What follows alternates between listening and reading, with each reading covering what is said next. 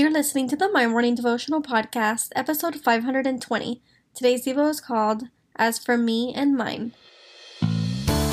Hey, I'm Alison Elizabeth, a faith filled, coffee obsessed baker from Miami, Florida. As my dreams widened and my to do list got longer, I found it harder to find devotional time. After seeing many people struggle to do the same, I set out to produce a five minute daily dose of heaven. This is the My Morning Devotional Podcast.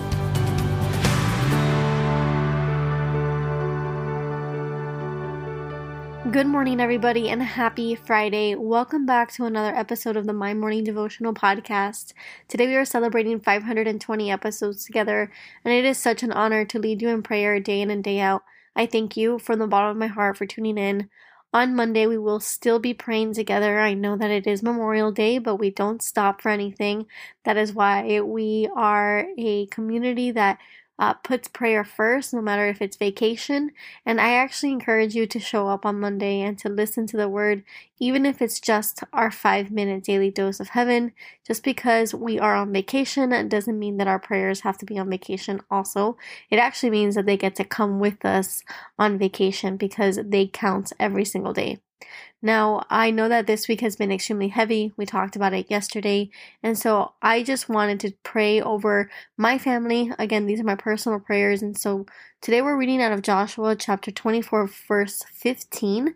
And I hope that this can apply to your life as well and your family. So, Joshua chapter 24, verse 15, and it says, And if it seems evil unto you to serve the Lord, Choose you this day whom ye will serve, whether the gods, lower g, which your fathers served that were on the other side of the flood, or the gods, again a little g, of the Amorites, whose land ye, dwell. But as for me and my house, we will serve the Lord. And I label today's Devo as for me and mine.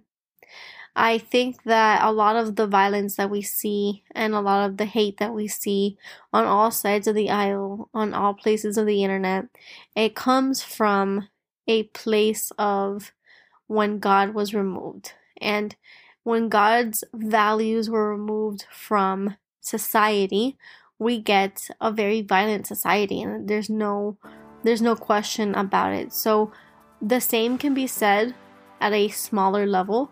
And I'm a firm believer that if we need to fix big problems, we need to look at root causes, and that starts with us in the home.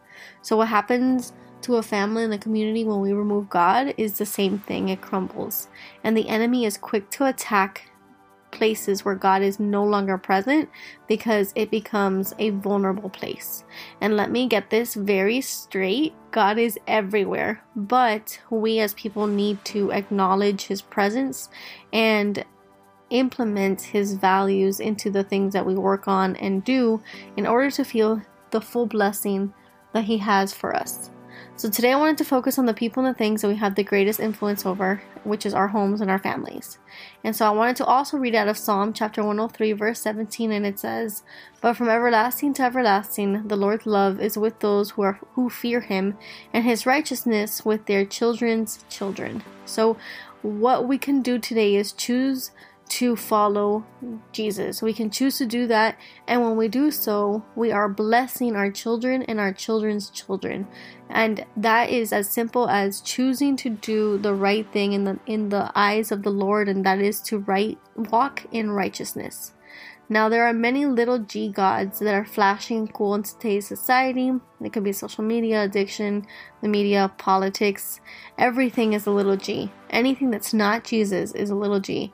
And anything can steal us from God. And we have to be firm in our stance that we are a people that have decided that our homes will serve the Lord.